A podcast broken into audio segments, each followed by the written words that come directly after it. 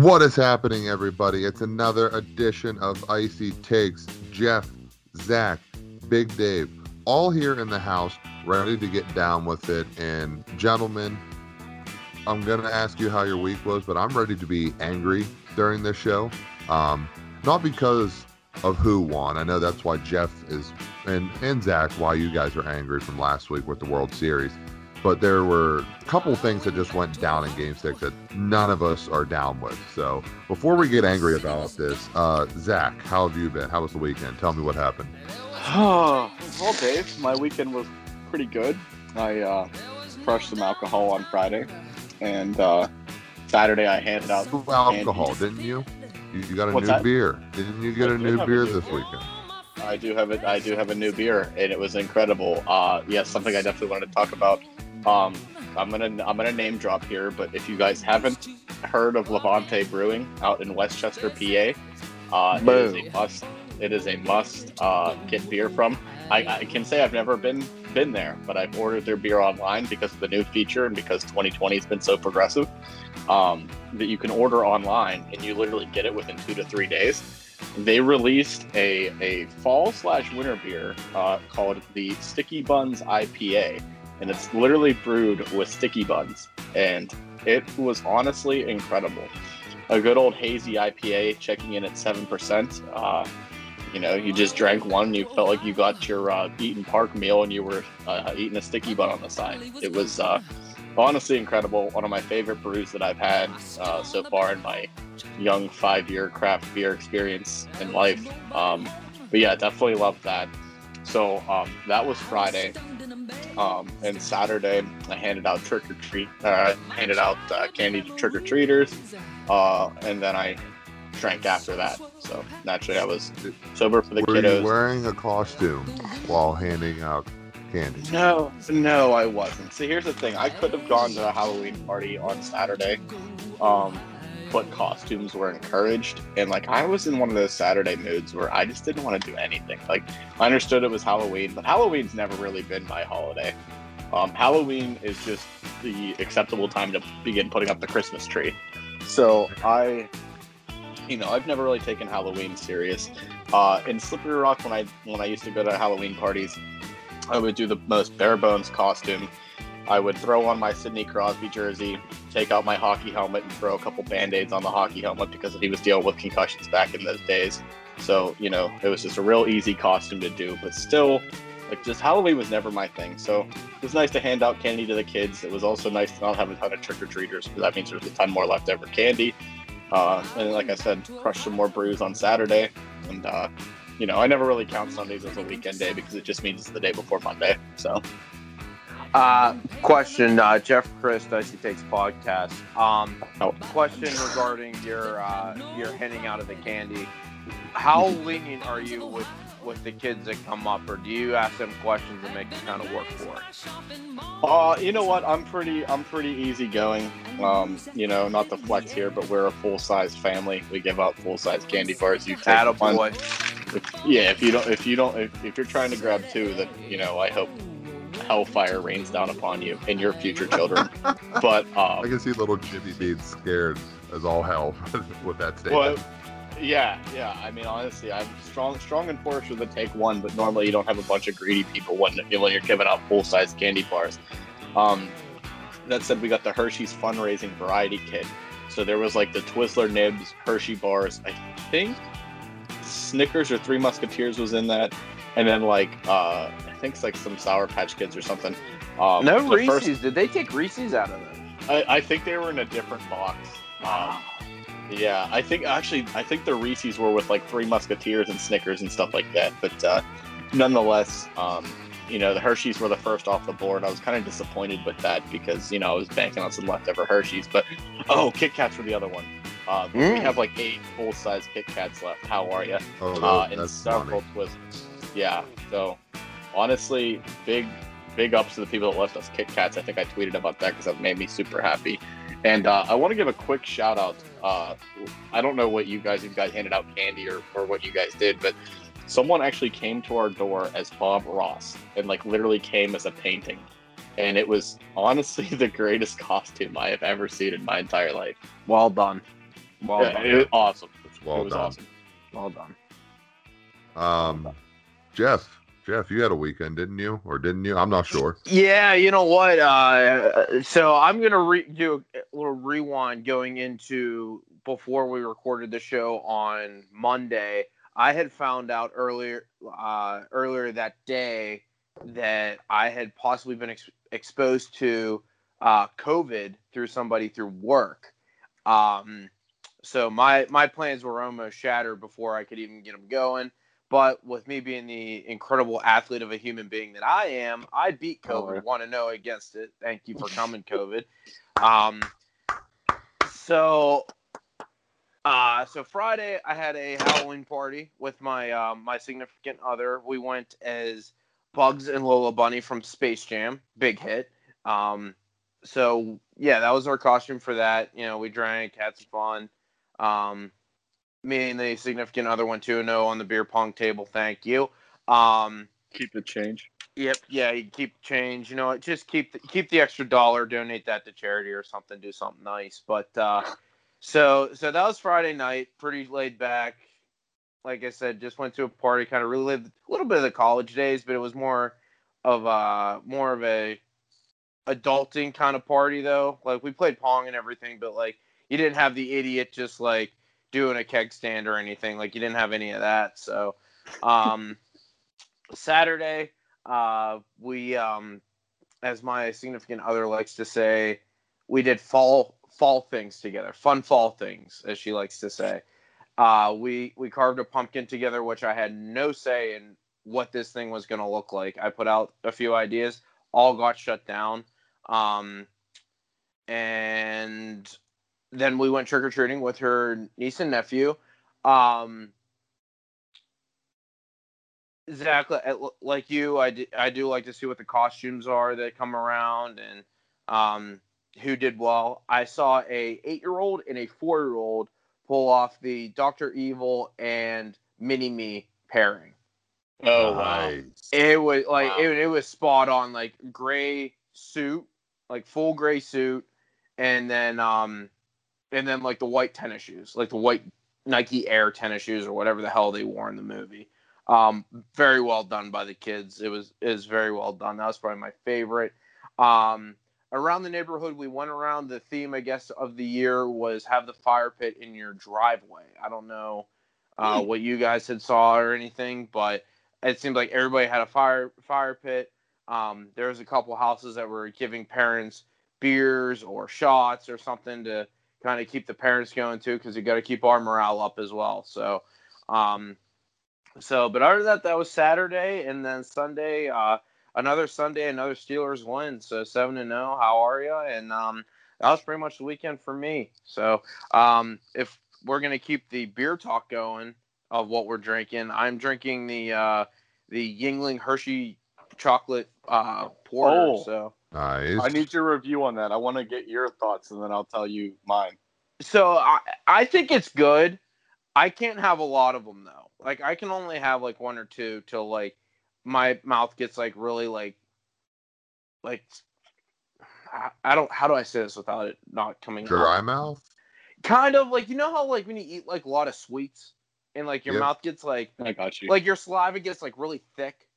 Mm-hmm. That's kind of like what happens to me. So that's I would give it like a 7.2 on a scale of 1 to 10.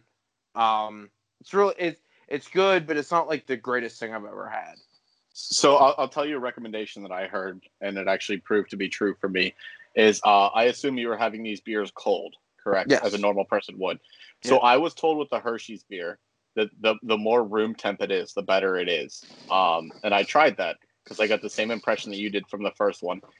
I would say it probably took a good 5 to 10 seconds after your first sip for that to really get that Hershey's taste. And I was like, at first I was kind of put off by it. I wasn't like, you know, I wasn't a big fan. I was like, oh shit, this kind of sucks. But then the Hershey's taste hit me, but it still was kind of underwhelming. So I was looking in some of these pages I belong to, and everyone's like gloating about the beer because it had just been dropped, and everyone, being it that it's a local beer, was super excited about it. So, you know, I was trying to see if anyone else felt the same way I did. And then someone pretty much did, and they said, look, if you want the best experience out of it, if you didn't put any in the fridge, try one at room temp, because you get the chocolate faster and it doesn't taste like you said, that dry mouth effect where you feel like you had too many sweets. So yeah. I did that, and it was almost a different beer to me. So if you have any left that are able to be salvaged, or, you know, if you let it sit out for just a little bit, I definitely recommend it. I'll have to pull one out and try that. It's a very good beer. I really do like it. It's just, I don't think, you know, as any other beer is good cold. That one is definitely an exception. Yeah, I hear you for sure. So as Jeff pulls a beer from his fridge, I can talk about my weekend for a little bit, and then we can get into the show. So worked another football game Friday night. That's been the usual, covering a school near where I live, live stream their games. They won 29-0, probably against their best opponent so far. And it's weird how they're doing playoffs this year with high school football. So after week 6, playoffs started after that. And you kind of just went into the playoff schedule. So you didn't even go to your normal schedule unless you lost. And then it was up to the school, the coaches, and the players if they wanted to continue to have their season and play other people who were knocked out of the playoffs, or just end their season, one or the other. So this team was in the semifinals, played their best competition, shut them out 29-0, and now looking to go into the oh, who has their phone on? Come on. That's my bad. Sorry. I was like, shit. Yeah, we get breaking news here. Yeah. But, yeah, so the school that we're covering, Richland, will be in the District 6 championship game in Quad A football come next week. I don't know who they're playing. I could probably look it up. I'll let you know later. Saturday went to another wedding reception. So that's been 4 in the last 7 weeks. Jesus. It was outdoor. So technically, I think the way they got around it with having as many people as they did, it was considered outdoor with having like a giant tent surround us to, you know, kind of keep the cold away from all of us. And it was basically a high school reunion for me. So, but it was nobody that I graduated with. It was me, or except one or two people. It was a lot of people that were a year below me, because the bride was a year below me and the groom was a year above me. So I'm kind of, you know, stuck in the middle between all these people I went to high school with. But I was able to see some parents and, you know, have some good cranberry and vodka. So that seems to be my go-to drink for weddings, cranberry and vodka. I don't know what you guys think of that combo. It's a great wedding drink, honestly. I'm with you. Yeah, I'm not going out to drink it on my own at the house or at the bar, but at a wedding, you can see me drinking those 9 times out of 10. 9 times out of 9, if you know what I mean. Not a bad choice, though. I mean, you can't like get bogged down with calories and stuff at weddings. You want to make sure you're staying hydrated, but still getting your alcohol on. And I was going to say, I think to go off Jeff's point is, I feel like that several beers or a few beers could make you feel bloated as shit, but a nice cranberry and vodka, if you keep that mixing at the right pace, it's a smooth all nighter. Oh, yeah, it definitely was. I'm a big rum and Coke guy at weddings.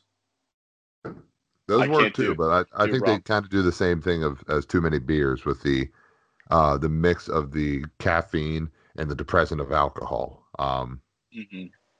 I don't know. The cranberry just helps. But yeah, that was my weekend as well. I mean, I watched the football game like Jeff did, you know, 7-0. Woo woo, here we go. But yeah, I think that's it. We can now get into the show. Actually, hold on.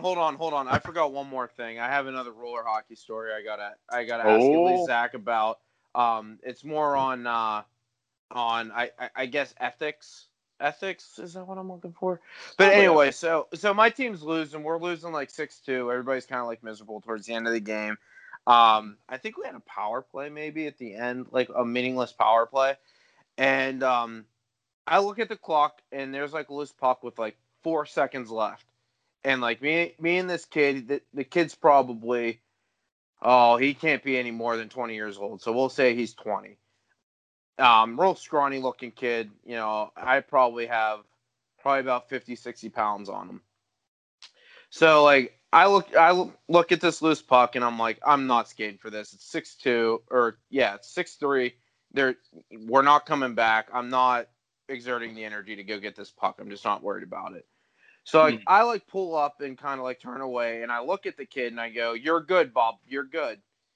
And this kid proceeds to go in on a breakaway. Again, 4 seconds left. Goes in on a breakaway. Goes backhand top shelf on our goaltender. Oh wow! I turn, and I'm not kidding you. My jaw dropped through the floor. Dropped through the floor because I could not believe that this kid. What did that? Like, situational awareness, man. Like, 100%. The goal doesn't matter. Like, in what world would anybody tell you, go ahead, you're good, go score this goal on my goaltender? Like, I just like couldn't believe it. And like, naturally, like in the handshake line, I like pulled him aside and was like, buddy, you're lucky that it was me that saw that and it wasn't like somebody else that would really care, because you probably have two black eyes right now.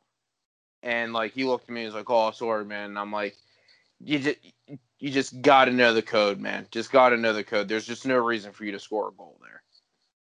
What a scumbag. So my initial thoughts are, I hope next game he gets boarded from behind and probably loses a limb. But I mean, yeah, like you said, situational awareness. It's like, okay, there's 4 seconds left. My team's down by three. There's two options here. I could either go into the corner pissed off and try to lay you out, or concede that, hey, my team lost and it's just over. And even if you're on the winning team, it's like there's a three goal cushion with literally seconds remaining. Like, just eat the time and say good game. Right. But no, yeah, like, just get a freaking trash bag. Yeah. And like, the thing is like, when you think of like a trash bag roller hockey player, like you think like some goof, he has like his tongue's flopping over his laces. He's got, you know, long douchey hair, chains like Acuna. Like, you know the guy, Zach. Oh, for sure. For sure. It wasn't. It was like a really nice, quiet kid that, like, you know, I would think would be like, okay, like, I get what he's doing here or whatever. Like, when he did it, like, half of me was shocked that, like, the kid did it, because I didn't expect him, of all people, to do it. Like, his makeup of like how he plays isn't that type of person.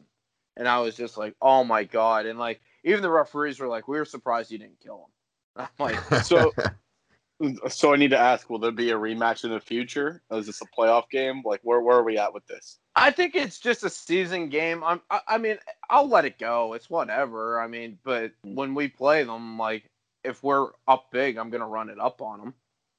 Yeah, like, I was gonna say absolutely. I just like, I'm not gonna go and like try and kill the kid, because like that's just not me. Like, I'm not gonna get somebody hurt because we all have to go to work the next day. I'm a big proponent of that. So you're a better person than me, Jeff, to be honest with you. But I can guarantee you, if we're up like 9-1, I'm trying to score 10, 11, and 12. You should so this way you don't hurt him physically if you guys rematch. You should do the # Kovalchuk point if you score against them. Oh, just, yeah. I've done that wherever. I've done that once in this league already. So, I mean, I don't want to be doubling down on celebrations. Maybe I'll do the Ovechkin like glove to the ear or something like that. Oh, I like that. But there you go. I was going to say, either way, you need to learn from your mistakes, and this kid just can't think that was okay. Right. So I'm not saying you run him. I'm not saying you put a vertebrae out like Eric Cole and Brooks Orpik, but I am saying that if he comes into this without having learned a lesson for next time, then that's a problem. Yeah. Yeah. For sure. So time will tell what happens with this. So yeah. Mm-hmm. Okay. All right.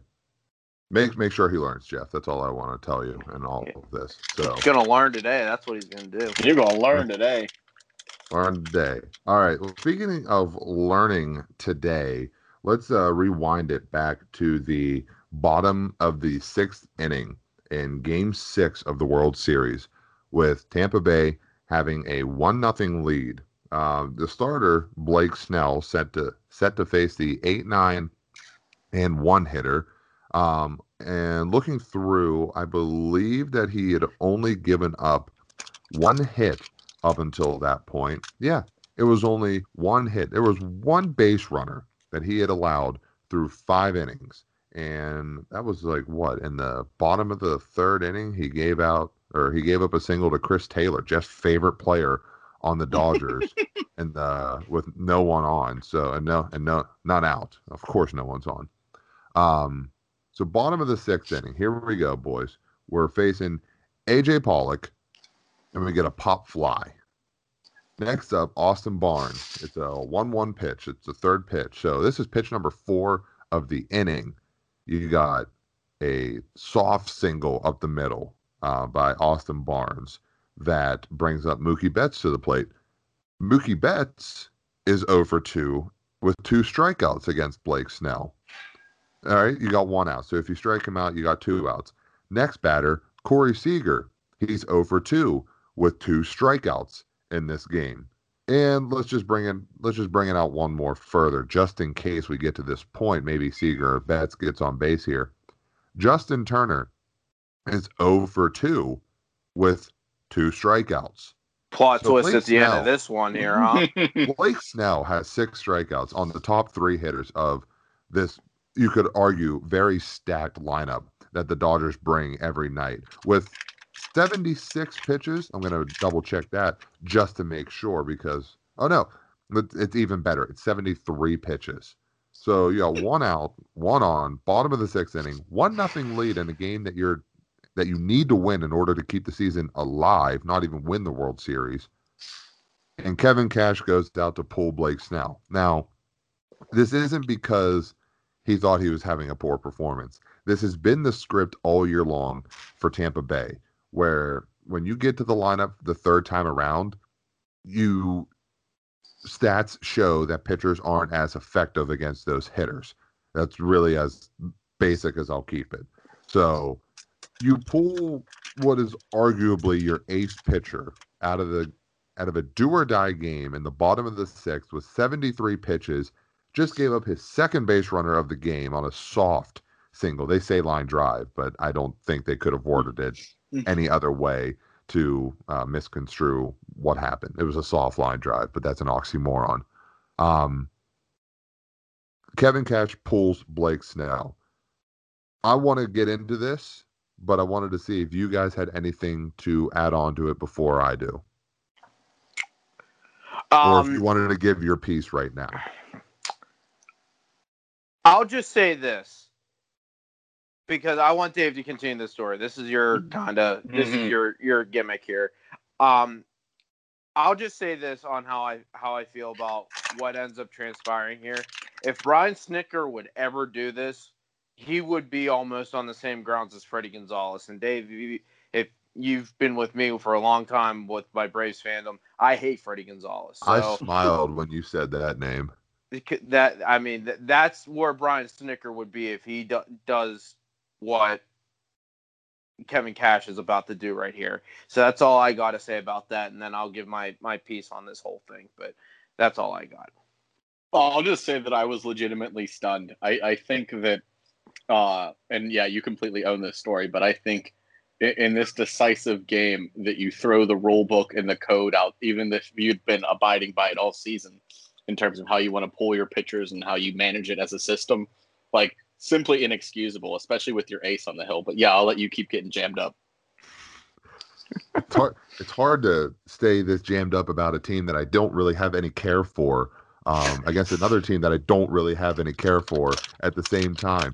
But it is completely, I don't know, infuriating. I don't know if I already used that word for what is happening right now with the game of baseball, with analytics and how it is viewed and how there is a certain structure that needs to be basically abided to if you are the manager and how you construct your roster and how you go by the game script each game. In game 100 of 162, I'm not upset about this. It's a weird move, but I'm not upset about this. If this is game 14, I'm not upset about this.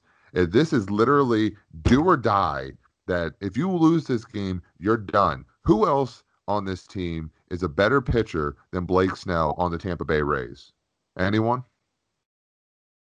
No one? Not the guy that gave up those runs. No. That was right. The guy they brought in after Blake Snell was like the equivalent of like when Lloyd McClendon would go to Solomon Torres with the bases loaded and one out in like the early 2000s. What a comparison.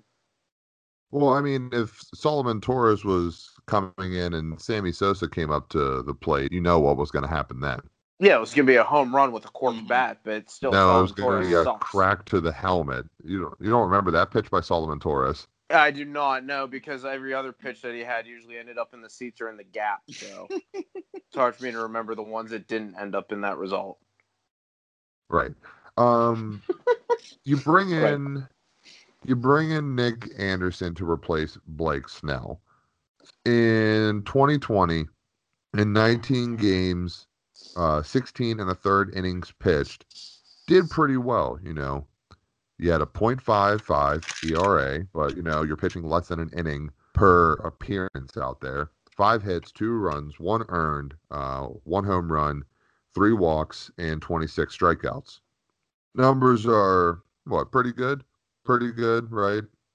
Yeah, sounds good. Yeah.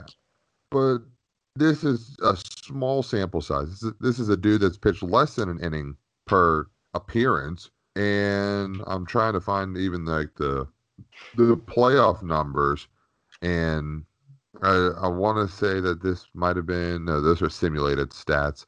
The postseason pitching, let's check it out here. He had, I believe, two appearances against in the wild card game against Toronto, the wild card series. 3.38 ERA there. 1.93 ERA against the Yankees in 2 appearances, an 8.31 ERA against the Asterix in 4 1/3 innings pitch. So he was pitching more than an inning per appearance there, and a 9 ERA against the Dodgers. So kind of going off track here a little bit. Why do you bring in a dude who is obviously just a middle-of-the-pack reliever, not really there, doesn't really have explosive stuff, is just there for essentially helping someone get out of a jam when this is clearly not a jam, against arguably one of the best players we have in the league right now, Mookie Betts, who is 0 for 2 against your starter. It is,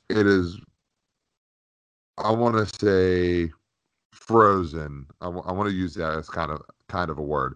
That Kevin Cash couldn't think outside of the box enough or was too afraid to go off the game script.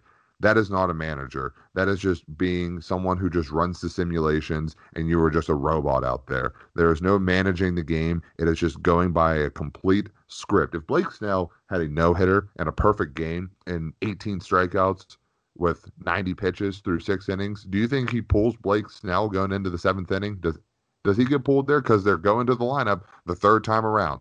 Does that change?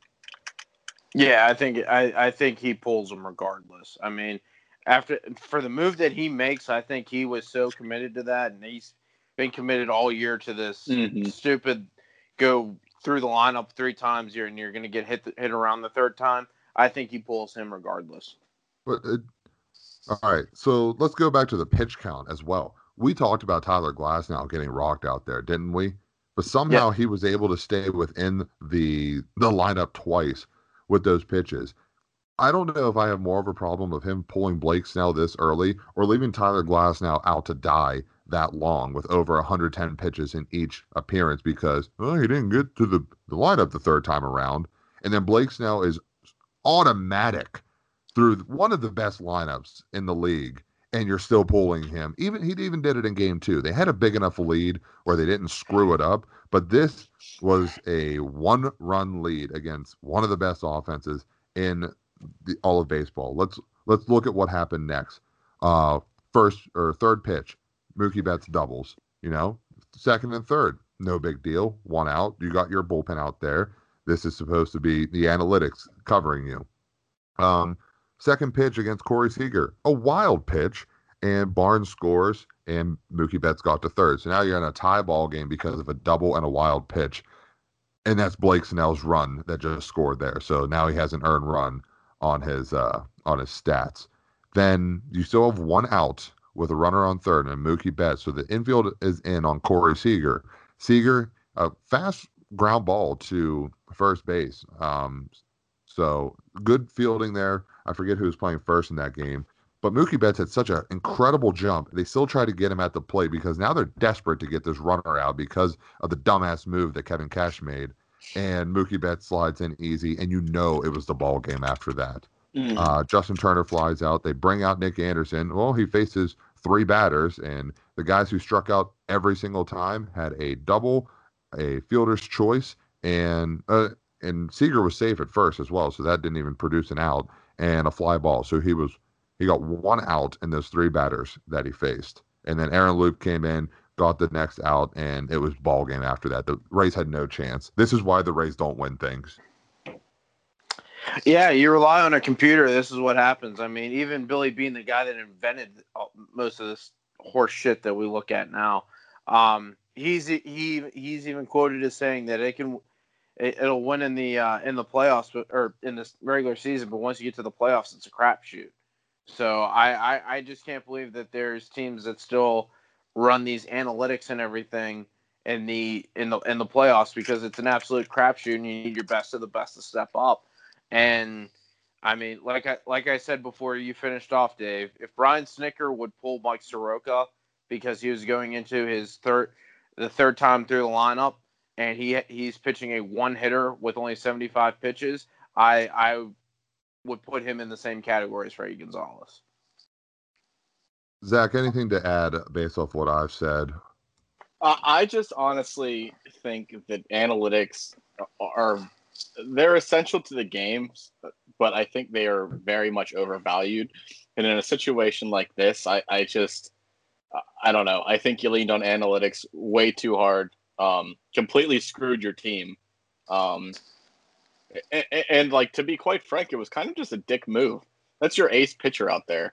And, you know, just because it didn't line up with the thought process and then making it through the lineup three times that you go out and yank them when you did. Like, I think that's such a bad look. And to be so dependent on stats and charts and graphs as opposed to trusting your best guy. I mean, that might be an old school mentality, but it clearly screwed the team. And, you know, like you said, as soon as the Dodgers got that extra run, you knew it was over. Like, and that's just honestly. They said they were like laughing in the dugout that they took Snell out. They're like, "All right, we got a chance."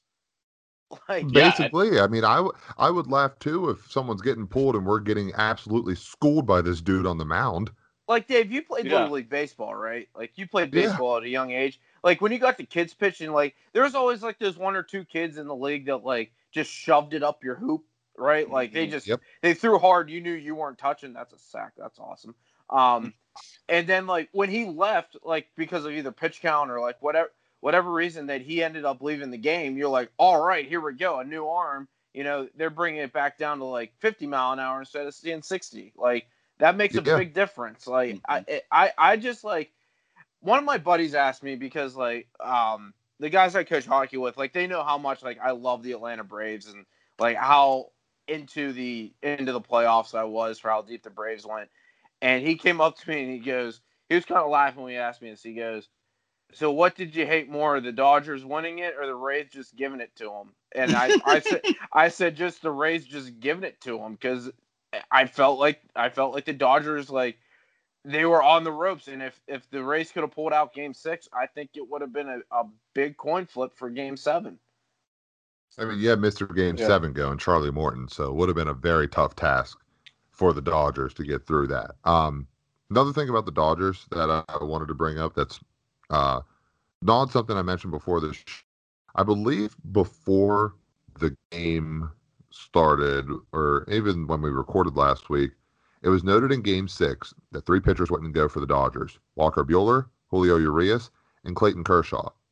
But when the Dodgers get that lead, and then they go to the top of the 7th, and Bruce Darr's on the mound, he gets two quick outs on four pitches, but then gives up a single to Mike Zunino.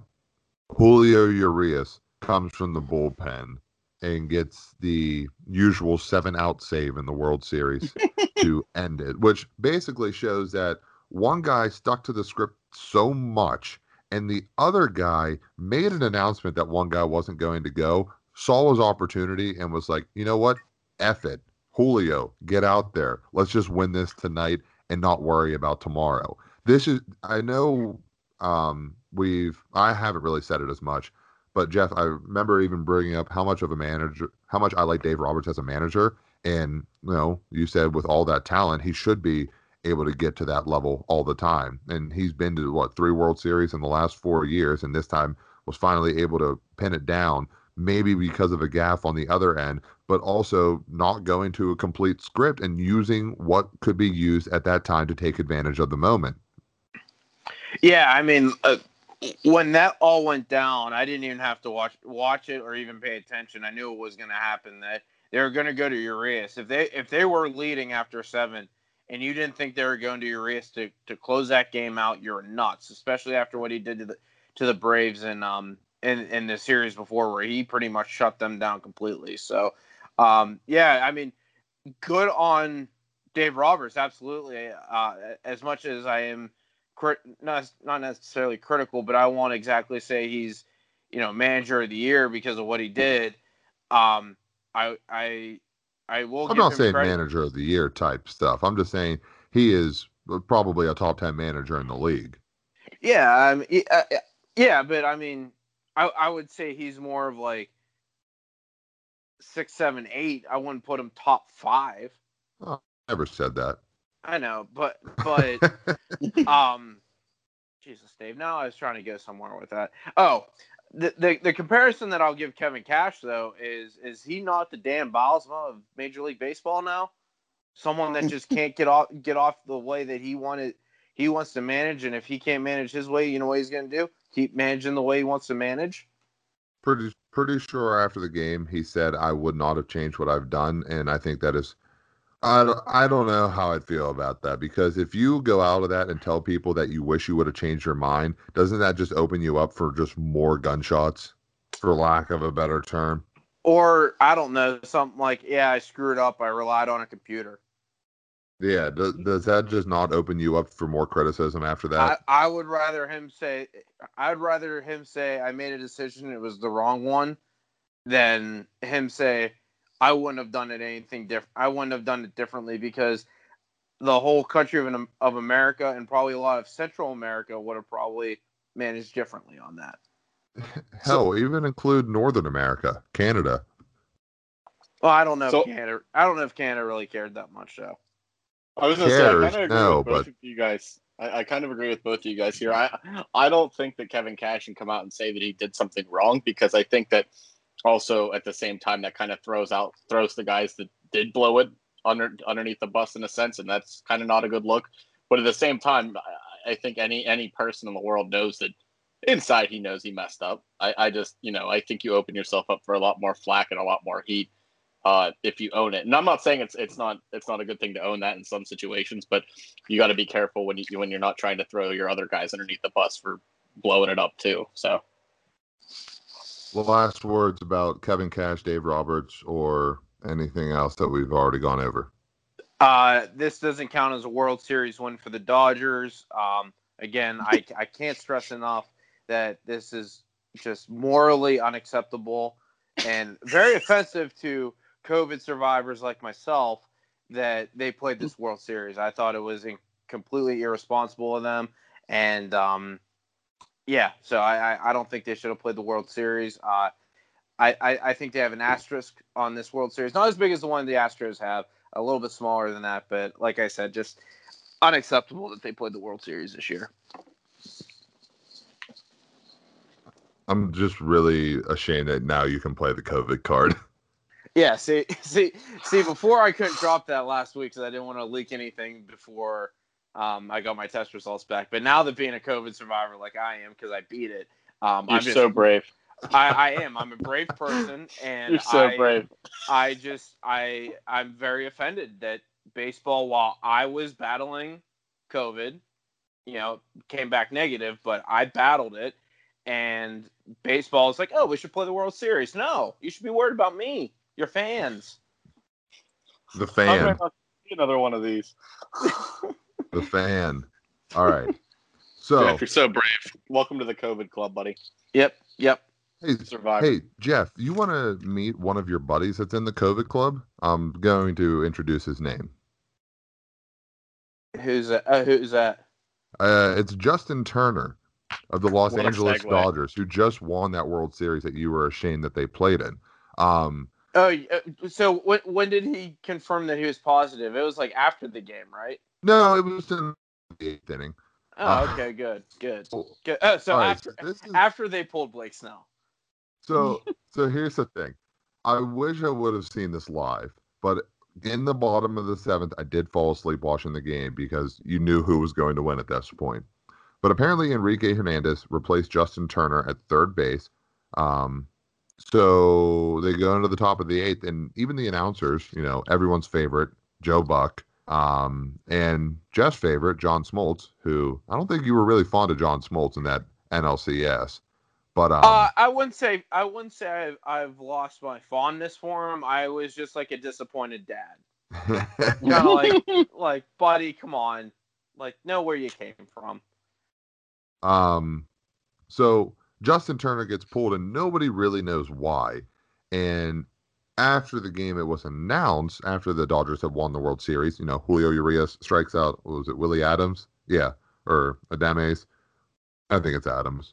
Adames, I think it is, but Adames, yeah, that's neither here nor there. Looking on the pitch as well, on the third pitch. It's announced that Justin Turner tested positive for coronavirus. Okay, there's two things here. First, Justin Turner was already on the field doing whatever, not covering his mouth or anything, probably close to his teammates, you usually are as teammates, in the dugout or on the field making plays, etc. Why? What difference does it make that you pull him out now? At what point do you think you're actually saving more people than you've already hurt by pulling this man off the field? Now, something could happen where, maybe one of the 5,000 people run on the field and Justin Turner happens to be close to him, and then it gets on that person and spreads that way. But that's a very extreme possibility, or very unlikely possibility. At what point does that even matter that you pull him from the game? And second, after they win the World Series, he goes out onto the field to celebrate. He had a mask on, but then he goes up to Dave Roberts without the mask, celebrating, hugging the, essentially. And don't quote me on this, but I think I heard through stories that I've read on my app or watched on television that supposedly Dave Roberts was a cancer survivor. Is this true? Do any of you know that? I did not know that. Okay. I could be wrong on that as well. And then, Kenley Jansen has had heart problems and had heart surgeries, and he's on that roster as well. So you have a man who has this virus that has not been able to be tamed down through all of, you could even say the end of last year. So we're going on a year now on this. And he's out there celebrating after you pulled him in the top of the eighth to isolate him. Does any of this make sense? Or how awestruck are you at all of what just happened with Game 6? Because I think this was just a complete shit show. Oh, you forgot one more thing, that the commissioner may or may not have been drunk handing out the commissioner's trophy. he didn't care. The season was over, and he'd lost $3 billion, so he didn't care. He was like the ring announcer in Rocky 3 when Hulk Hogan threw Rocky into the audience and was like, "All right, drive home safely, thank God." But in all seriousness, for as well as MLB handled COVID and everything throughout the season after the Marlins and Cardinals thing, that's about how they were just getting milk. What's that? The Marlins were just getting milk. Yeah, just getting milk, and the Cardinals were just going to go get money out of the ATM too. So, as well as they handled those two situations, that's about how bad they handled Game 6 of the World Series. It just. It wasn't good. I just don't get why anybody thought that it would be a good idea for Justin Turner to go back on the field. I get you've accomplished something you've been working your whole life on, and I just don't understand why you couldn't have team officials or something, or even one of his teammates to say "Hey, bud, come on." I get it, but you can't allow that to happen. Zach, you got anything to add? Yeah, I think honestly, it perfectly summarized the chaotic 2020 baseball season and year perfectly. I think, though, to play devil's advocate, at least for pulling him in the eighth, not clearly not justifying him joining his team on the post-game celebration, but I think had everyone learned that he had tested positive during the game and he wasn't pulled, I think there would have been more blowback on that. And mind you, this is assuming that he's not joining his teammates after, regardless of the outcome. And that said, I definitely think it was poorly managed on his part, but also completely mishandled on the MLB's part, because I would think, and maybe this is just me trying to be smart here, you would have your tests in before first pitch, so that way you know if these players can play or not, and not to get the results back in the sixth inning of a game and pull someone in the eighth or however that went down. So supposedly the test was inconclusive. So Zach, if you're running this organization and all of your tests come back negative, except for this one test, it came back inconclusive for this player, what do you do? Good thing they don't pay me money to make that decision, because I think I would trot him out there, to be honest with you. I'd want a firm diagnosis that it was COVID to keep him out. But that said, an inconclusive test, I mean, that's a pretty gray area there. So, I mean, if that's actually what happened, then, I don't fault the Dodgers at all for trotting him out on the field because of an inconclusive test. You've seen several false positives in sports already throughout this whole process. So, I mean, to take the chance of not having him available in a clinching game of a World Series because of an inconclusive test, mind you, surely not a positive one. That changes everything. But, yeah, I would have done what the Dodgers did and played him. And like I said, that is completely not excusing him for what happened after the game. I think, once they pulled him and whatnot, then, he had he shouldn't have been anywhere near the field. And like you cited, Jansen's heart condition and Dave Roberts ? If he battled cancer or whatnot, that's just stupid. And let alone any of the players, family, friends, and close relatives that may have, pre-existing conditions or things that they've also been through. So I think it was very boneheaded on his part. But at the same time, an inconclusive test would not keep me from putting him out on the field in a clinching game. I'm actually surprised by that. I figured it would have been just, we're in a pandemic. If it's inconclusive, there's a chance it could be positive. We don't want to have that on the field. You want to have the best product out on the field, which would be Justin Turner playing third base for the Los Angeles Dodgers.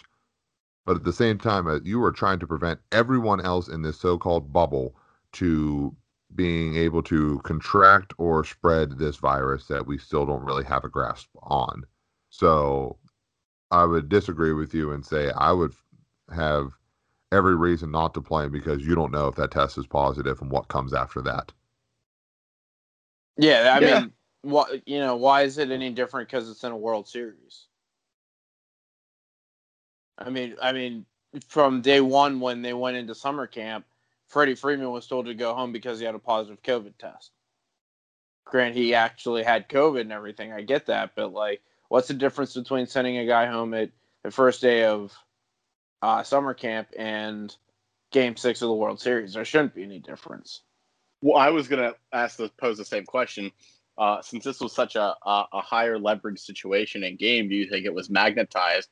Whereas this might have happened several times throughout the MLB regular season that we just don't know of, or that wasn't solved. If it comes out, it happened all year. That's a bad look. It is, and I will agree that it is probably magnetized because of the severity. But that's the point of this. Everyone's watching you. You need to be on your tippy toes and then some to make sure that you don't make the mistakes that would happen in this game. Anything else? We just want to end on this because I'm over it. I want to be mad about something else. F the Dodgers and F the race and F baseball, honestly. Yeah, I'm done. All right, fair. Fair. So the White Sox hired a new manager, everybody. I shouldn't really say new. They went into the closet and found something that worked a couple years ago, about 30 years ago, and just got new batteries and put it in, and now they're going with it. Tony La Russa is coming back to coach the Chicago White Sox, his first team that I believe he managed professionally before heading over to Oakland. And guys, this man is 76 years old with one of the youngest, you could even argue behind the Braves and maybe another team, most diverse and like electric team to watch based off the players that they have on the field. Does this seem like a good mix to you with having La Russa, who's the third winningest manager of all time, 76 years old, come in to coach a very, very young squad that's really good? The only thing I'll give the White Sox kind of a break on, I mean, Brian Snicker was pretty up there in age too, and he coaches the Atlanta Braves. And I was going to say, honestly, does that really matter? Isn't Dusty Baker still managing, and he's like 80-something? But to be honest, I learned that Tony La Russa was still alive the other day. I didn't think he was still with us. So, I mean, that was the first lesson I took away from this. But, looking at, some of the other managers in baseball, I mean, yeah, you would think a younger team infused with younger stars like that, you'd want a younger coach that could be more build a relationship with them and understand their play style and how they factor in. But at the same time, pretty sure Dusty Baker just turned 906 and he still has a job. So I think with Dusty Baker's situation with a team that was hated so much, this is a dude that knows how to take the hate all on himself because of what he did with Cincinnati, and can't really say as much with the Cubs or Giants, but his time in Cincinnati kind of made it a right marriage with Houston. I think with Tony La Russa and his upbringing with the game that I've seen, which is just mainly being with the Cardinals, it is so uptight and professional. Let's just go in the work sense and just use that word professional, where, you're dressing the best you can, you're speaking the right language, and there's no really looseness to the workflow, where I think the White Sox are that very loose, relaxed team that knows how to just get the job done because of their age and swagger and everything else. I could just be making up a lot of stuff right here, and none of it could matter, but I think with Tony La Russa and how he left the game of baseball and the manager world and went into the front office, which I think is even more strict than being a manager on the field, then to come back from that front office role and back onto the field with this team just doesn't sit well with me. And Jeff, I don't know Brian's age off the top of my head, but you still have some core guys there that were, I'd say critical to where they were when Fredi González was there to even give them a swinging chance at being a competitive team.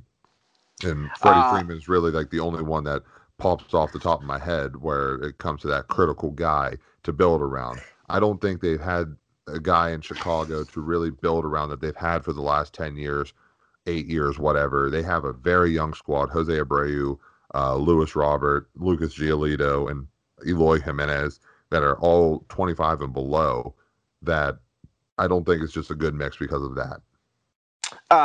Brian Snicker, 65 years old, just putting that out there to answer that question for you. It's an 11-year difference between him and La Russa.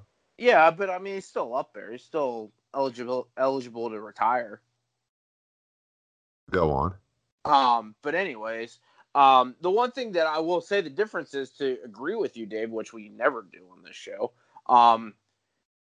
is that Brian Snicker is a Brave. He's only been a Brave. He'll always be a Brave. So that's kind of the difference there, where Tony La Russa just kind of came out of nowhere. It's not like he was in the White Sox organization or was working in their front office or anything. They literally just oh, Tony La Russa, absolutely. That's an absolute perfect move for us. It just doesn't make sense. I don't know. I agree with your take. I was just kind of playing devil's advocate with it, but I don't know. Can Tony La Russa still manage? We know he's probably not going to pull the pitcher when he's got a one-hitter going at 75 pitches in the sixth inning. I can guarantee you he won't do that if they ever get there. Although he overmanaged a lot when he was in when he was in St. Louis a lot. It just happened to work a lot. It's the Cardinal way, isn't it? Yep. Mm-hmm. Yep. Say that without rolling your eyes. So just so I can formulate my opinion, I need to hear your final thoughts, both of you. If you're for or against La Russa hire, I feel like you're both against it. Against. I don't know. It just doesn't make sense, but I mean, I'll say I'm for it because I feel like that's a team that can, you know, a team that's so young like that, it doesn't hurt to have a little veteran presence, for lack of a better term, I guess. I don't know. Well, damn, now I'm in a tough spot because one agree and one disagree. So I need to be the tiebreaker here. Jeez. I guess I like it. Damn it. Did you just wanted to like it and be the only one to like it? Yeah, Jeff killed my vibe when he was like, yeah, it doesn't make sense, but I guess I like it. And I'm like, well, shit, like, you know, you guys were supposed to both say no. I was supposed to get that from both of you guys, and I was supposed to be like, I love it. Greatest hire in history. Like, third winningest manager of all time. Like, next parade in Chicago is going to the White Sox, but, you know. Yeah, I don't suck to Dave. He disagrees with you. Don't worry. It always comes back around. I'll be right here. Don't you worry. Everybody seems to be coming around. All right. One more thing I wanted to talk about baseball. Well, not really talk about, just make predictions, because the candidates for a lot of the awards that we made predictions for at the beginning of the season came out, and we have like manager of the year, rookie of the year, Cy Young, and MVP. So let's start and just rapid fire with our picks, and let's start with the NL Manager of the Year. We have Don Mattingly of the Marlins, David Ross of the Cubs, and Jace Tingler of the Padres. Who wants to go first? Zach? I'll pick Don Mattingly, honestly. I mean, the Marlins technically got into, the second round of the playoffs? And they're the Miami Marlins. They beat the Cubs. Yeah, they did beat the Cubs, correct. Yeah, I find it hard to not pick him. The Padres team was loaded. I mean, you know, the team that half the trade acquisitions they went out there and got. I mean, you know, you have a good team like that, I expect you to win. And who was the other candidate you mentioned? David Ross of the Cubs. He sucks. I completely agree with Zach and how you kind of ranked them there, and the analysis as well. I thought, here's the thing, David Ross did really well at the beginning of the year. I didn't think that team would be as good as they were at the beginning at 13-2, I think was their best point in the first 15 games. But towards the end of the year, everyone, including that Chicago Cubs team, sucked in the NL Central. Oh, and also, fun fact, I don't know if we talked about this through the playoffs, no team from the Central divisions got to the divisional series of the playoffs in baseball. How crazy is that? That is crazy. Yeah, that is weird. Where you had 4 in the NL Central and 3 in the AL Central. All of them got eliminated in the wild card round. But yeah, I think Don Mattingly wins this. I think it's Don Mattingly. I think just because of how quickly he was able to get the Marlins back in the playoffs, and that's. I mean, you couldn't get bigger air quotes on that, but. Like Zach said, the Padres were stacked. They had a ton of players on that roster that could easily get that team competing in the NL West. But for Don Mattingly, everybody was saying the Marlins were going to be better than they've been in years past, but I don't think people expected them to be as high in the National League East, and I think that helps that the Mets suck and the Phillies suck too. So.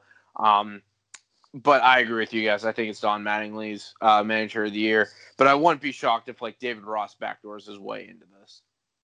I'm going to be very tied up with that if he finds a way to win this. Let's move on to the next one. AL Manager of the Year. We got our boy Kevin Cash of the Rays, Charlie Montoya of the Blue Jays, and Rick Renteria, not currently, but Rick Renteria of the White Sox. This is a hilarious race, and Jeff, I'll let you go first. I mean, it's going to be Kevin Cash because he was able to just outslug the Yankees to a division title. I wonder how many people are going to hold Game 6 of the World Series over his head. I don't know. Well, I want to say these votes are casted before the playoffs, and they're just not announced until after the playoffs. But I don't know even if you could do that to the man if they didn't vote yet. Oh, I'd do it. Especially of all people, of all these sports medias that would do it, baseball would 100% do it. Yeah, sure. I'm picking Kevin Cash here. I mean, honestly, like Dave suggested, I think the votes are cast beforehand. I mean, even after the fact, I mean, they still beat the living piss out of the Yankees, and that made me super happy.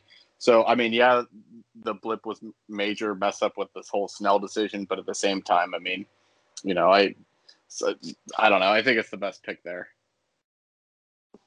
I want to be different from you guys. I'm going to give it to, I couldn't think of the Charlie Montoya. I was about to say, like, you know, Rick Montana or something like that.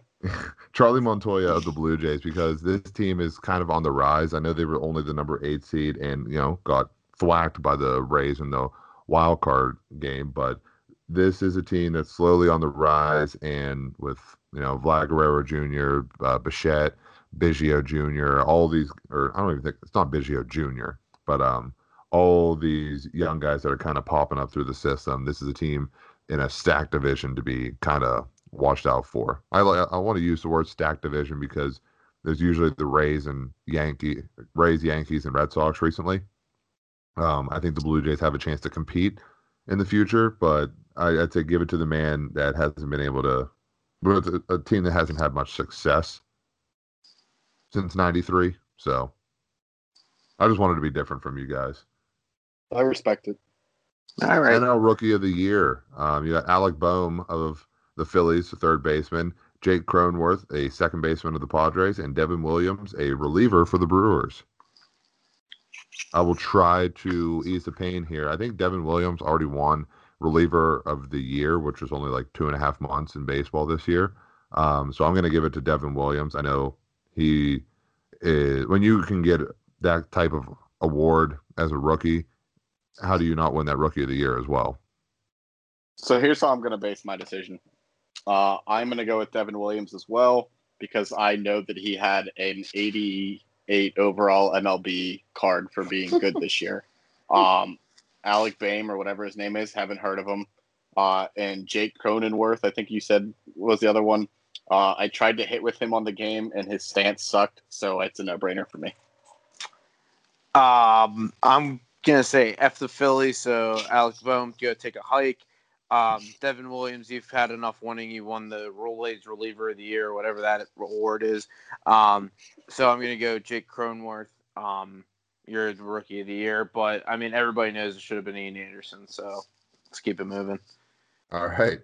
Next, we got AL Rookie of the Year with Christian Javier, starting pitcher of the Astros, Kyle Lewis, outfielder for the Mariners, and Luis Robert, outfielder of the White Sox. Let me try to just give you some stats here real quick because I guarantee you guys are like me and know little about these guys except for maybe Luis Robert. Javier stepped up for the Astros after their pitching staff was decimated by injuries. This is via the score, by the way.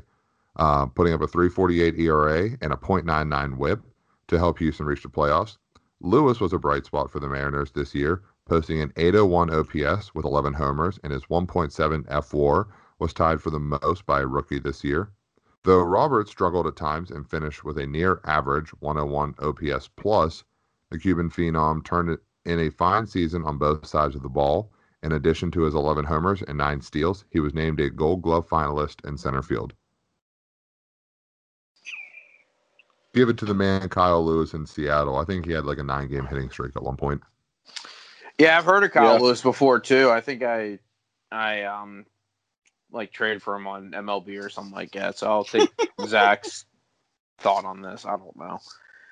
Seattle deserves something this year, right? They've had a rough summer. So using the same logic that Jeff just used and the same logic I used for the answer before, I'm kind of torn here because Christian Javier has an unreal pitching windup on MLB. Very effective online, especially because it lags a little bit, so you can get those strikeouts. I think he had a 96 overall card come out. I loved using him. But that said, I don't know. That's definitely a difficult one. Luis Robert is pretty good, and I was able to hit some nukes with him when I had his card. So I'm really torn, but I'm going to give it to the Astros reliever. All right, so let's get to the next one here. It is going to be the NL Cy Young Award. We got Trevor Bauer of the Reds, Yu Darvish of the Cubs, and Jacob deGrom of the Mets. Do you guys need any numbers, or do you already have your pick? Nope, I got my pick before he even said it. All right. What is it? I am going to go with Trevor Bauer. Partly because he just – well, mostly because he makes everyone mad. I respect a guy that can just make so many people mad by tweeting, by calling baseball out for some of the BS that it has done. So that might not be stat-related at all or the answer that you wanted, but I'm a big Bauer guy. So, yeah, I mean, Trevor Bauer is the best pitcher in the National League this year. I can say facing the Reds in the first round of the playoffs or the wild card series, whatever the hell they called it, facing him and having Sonny Gray and Luis Castillo. Okay, for some reason I thought it was like a Castaneda or something stupid like that, but Casablanca. I mean that was terrifying dealing with that possibility of facing those three in a 3-game series, and especially with Trevor Bauer for the year that he had. So Trevor Bauer's my Cy Young. I mean, he was just a threat all year. Not that Jacob deGrom wasn't, but Jacob deGrom just. How many times can this guy win the Cy Young and not be in the playoffs? A lot, because the Mets suck. But it's cute for like 1 year, but eventually you have to get it to somebody who's actually pitching in meaningful games down the stretch. Yeah, I mean, I'm going to give it to Trevor Bauer, too. He was just dominant all year long. Nobody was really better than him at any point. You could argue Yu Darvish at the beginning of the year, but he didn't finish the year like Trevor Bauer did. So we all agree on that. This is going to be an easy agreement here. AL Cy Young. I'm going to save the name for last, even though it's on top. Kenta Maeda of the Twins, Hyunjin Ryu for the Blue Jays, and Jeff, who's the third one? I think the guy that I picked in our preview show, Shane Bieber. So, yeah. I don't know. Yeah, I don't know what just happened on the microphone there. That was kind of weird. But, yeah, I think Jeff was just celebrating that hard that he picked Shane Bieber at the beginning of the year in our prediction show before the season started, even though he didn't put money on it. I don't know why. But, yeah, it's going to be Shane Bieber. Zach, you can disagree just to disagree, but you'll be wrong if you do. I was going to say I know when to pick and choose my battles, and this is one I'm not going to take. It is going to be unanimously Shane Bieber. If it's not, we'll be mad. It better be Justin Bieber then. All right, so let's go hop over to AL MVP because we got to save the best for last for Jeff. We got Jose Abreu of the White Sox, DJ LeMahieu of the Yankees, and Jose Ramirez of the Indians. Zach, do you want to hop in there and see who do you think is going to win it? Give me the first two names again. I know Jose Ramirez is on there. We got Jose Abreu, DJ LeMahieu, and Jose Ramirez. Oh, okay. So stats aside, I would think so Jose Ramirez came on really strong at the end of the year, but I think Jose Abreu was the most consistent throughout the year. So I'll pick Jose Abreu, and I do not like DJ LeMahieu. He literally looks like he's 4 years old, so I can't pick him. DJ LeMahieu is probably one of the best hitters in the game right now, but I'm going to agree with you, Jose Abreu, who for some reason I thought he was younger than what he was, but I remember him lying about his age a couple years ago, and I forgot that part. So whenever I was on my White Sox rant, Jose Abreu could be the Freddie Freeman of the White Sox at 33 years old, but played in all 60 games, 60 hits, 60 ribbies. So he averaged an RBI per hit, which is pretty impressive. Slug 617 and 19 home runs. I think that's enough for Jose Abreu to win. I don't know. This is a coin flip for me. I'll take DJ LeMahieu. I think he really helps that Yankee lineup, kind of brings the consistency of a consistent hitter game in and game out, which is big for a lineup that has a lot of strikeouts in it with Judge and Stanton. Yeah, they hit a lot of home runs, but there's also a lot of strikeouts that come with those home runs. So I'll take LeMahieu just for his consistency. All right, let's wrap it up with NL MVP. We got Mookie Betts of the Dodgers, Manny Machado of the Padres, and Jeff's boy, Freddie Freeman of the Braves. Zach, don't make Jeff mad here. I can't not make Jeff mad. I think Mookie Betts is going to get it. Boo. And quite frankly, I want Mookie Betts to get it just because I loved when Jeff was on that rant last week. So I, just for my own amusement purposes and the text messages I know we'll get in the group when we discuss, I signed me up for it. You know, if Mookie Betts were to win an MVP, let's just say it happens this year, he'll be the second player to win an MVP in both leagues. I didn't know that, but that is why you get paid the big bucks on the show. So thank you for telling me. Well, no, Frank Robinson. There you go. Now you get the big box. Yeah, it was Frank Robinson, who had the other. No, he wanted in both leagues. It's got to be Freddie Freeman. He was just so stellar all across the board with his stats. Mentioned here that he led the majors in runs and doubles, and had more walks than strikeouts, and he played in every single game, even with that little scare of COVID-19. So, Jeff. We all know who you're picking.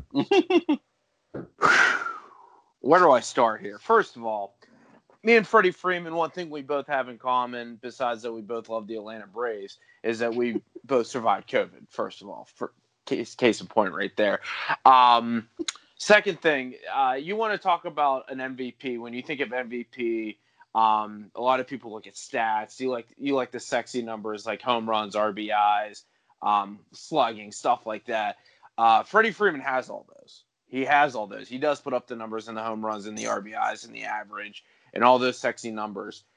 But when you talk about a guy that has been so valuable to this franchise, when he signed his long-term deal, when this team was about to go into their rebuild, the guy that you can pretty much pen in your lineup card each and every night in the third spot, unless there's some small little changes that Brian Snicker like to do this year by moving him up to the two hole, but for the most part, you can find him in the third spot in the lineup. Very rarely, unless it's something super serious, does he miss games. And for as much as teams shift on him, you know, they like to do those crazy shifts where you got the shortstop in shallow right field or whatever. He adapted his game where he's one of the best, almost opposite field hitters in baseball. So when I think of complete value to a team and how much of a heart and soul guy this is, Freddie Freeman's my guy. I mean, Mookie Betts has all the talent in the world around him with the Dodgers. Manny Machado has a ton of talent around him in San Diego. Yes, Freddie has it, but that talent doesn't excel the way it does without Freddie Freeman, and that is why Freddie Freeman is my MVP, and I will warn Major League Baseball right now. Right now, you can listen to this podcast. If Freddie Freeman does not win the National League MVP this year, there will be riots like you've never seen before by one guy. And I'm sure the city of Atlanta, I will reach out to my brothers like Dusty Rhodes. My hand is reaching out, touching your hand. We will riot together if Freddie Freeman does not win this National League MVP. You have been warned, Major League Baseball.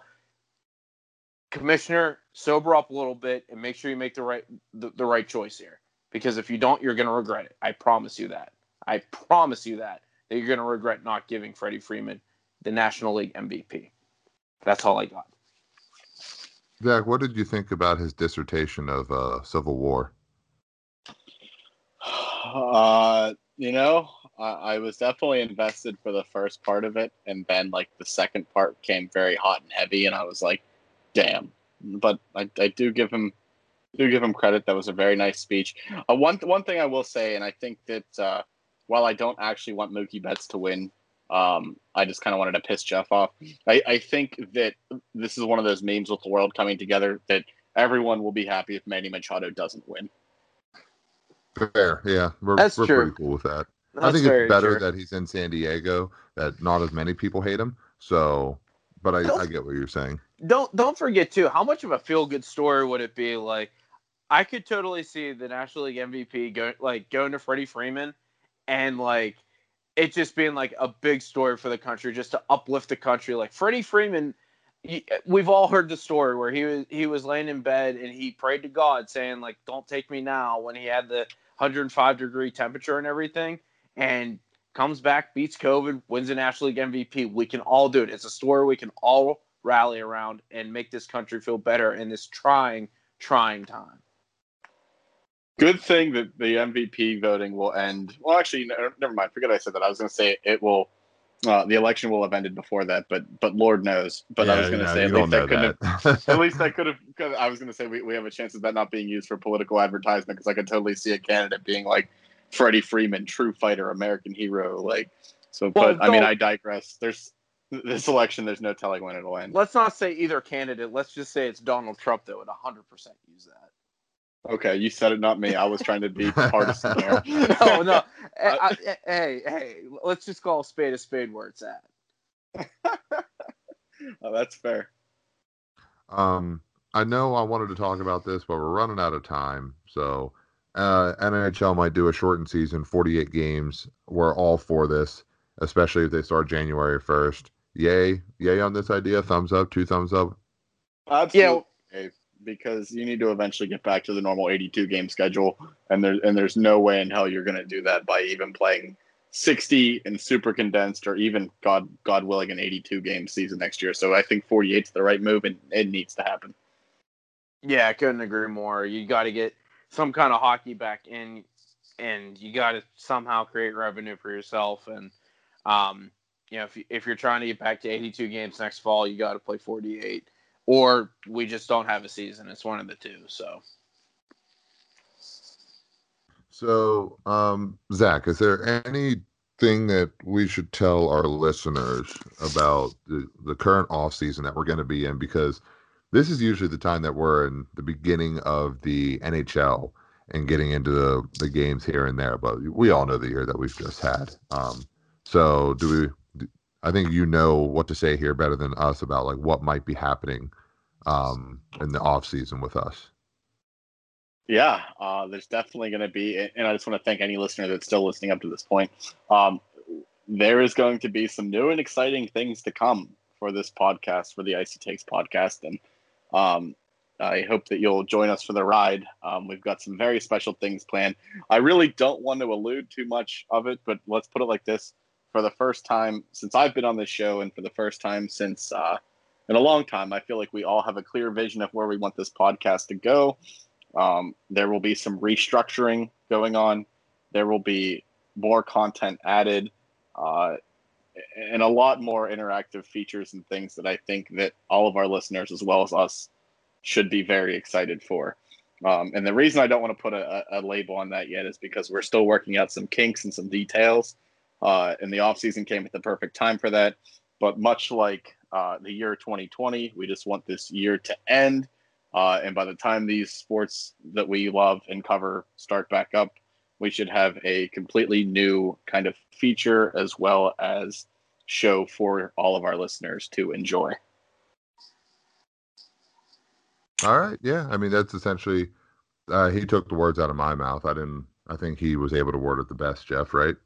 Yeah, I think so. Yeah, we're going to make this hopefully a little bit of an easier listen, because shows like this, is me and Zach like to call it a Big Dave show, where, you know, we start at 7 and we're done at midnight. So I will say at the beginning, it was you guys taking up most of the time, and then you let me have my piece. So it kind of went in the middle there. Yeah. So we're still going to call it a Big Dave podcast, but yeah, so, you know, without giving too many details, because we don't even have our full details yet, what we want to release to you guys. Just some changes coming, hopefully to make it a little bit easier listen for you guys. Hopefully not as jumbled around as what we've been doing, kind of with the whole COVID thing going on right now. So hopefully make it a little bit easier on you guys, and hopefully it's some more great, as we like to use the C word, content coming your way. So So, yeah, I mean, that's all I can say about it. All right. I think it's cool to wrap it up with our MVPs of the week. And I'll go first. It's going to be an LVP. It's Kevin Cash. That was the most dumb move you could pull off in a Game 6 of a World Series when you have a chance to go to Game 7. You're going to regret it. Jeff, okay. Go ahead, because I don't know what I'm doing yet.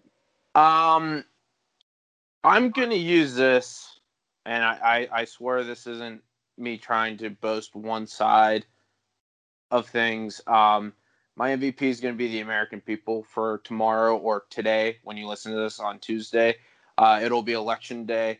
I strongly encourage you to go vote. Whoever you vote for, that is up to you. It's your right as an American to do it. It's a right that not a lot of people in this world get to go do. I encourage you to vote. Be part of history. And when you go vote, be proud of your choice. But also, should your candidate not win, take it like an adult that you didn't win. It's okay. It's okay. Things will get better. Trust me. But don't do anything to hurt the country just because your candidate didn't win. You voted. You're part of it. It's the way it goes. So please go out and vote. Make your voice be heard. But again, if things don't go the way you want it to, take it like an adult. That's all you got to say. Go vote. God bless America. Yeah, I was thinking about doing something for Election Day, so I'm going to do an MVP and an LVP. The MVP is going to be the election because, like Jeff said, you can't vote in every country. We do have that great freedom and the great choice to do so, albeit some of the results might be flawed and something skewed, but nonetheless, we get the choice to do that. And the LVP is going to go to the election. Because Lord knows, like the South Park episode, this is like legit picking between a douche and a turd sandwich. And to be honest with you, I think for the first time that I can remember, we're probably not going to have a winning candidate announced tomorrow night or into the early hours of Wednesday. And this could linger on for days. So MVP election, LVP election. It could be like 2000. I know we were young, but, let's recount Florida. Yeah, recount Florida. Hell, it might be PA this year. Yeah, it might be PA this year. So that's kind of cool. Yeah, we can be the center of attention. Can't wait to be part of history. Be a part of history. Make history. So, yeah, you've been listening to the Icy Takes podcast. Hopefully you at least made it this far. That's impressive. You can like us on Facebook at Icy Takes with Zach, Jeff, and Big Dave. Follow us on the Twitter at Icy Takes, ICEY Takes, all together one word. That's the way we like to spell it. Follow the personal Twitters at Big_Dave52. At Zach Morris82. At JChrist_51. Like our Lord and Savior, amen. If you like the show, tell your friends about it. We always appreciate more listeners and more people to pick apart our, our great analysis of how we tell the stories. And if you like shows that go off the rails, then you pick the right show. So until then, we don't know actually the next time we'll see you. I was going to say next week, but we're not sure. So until then, stay icy, everyone. So tired it disappeared.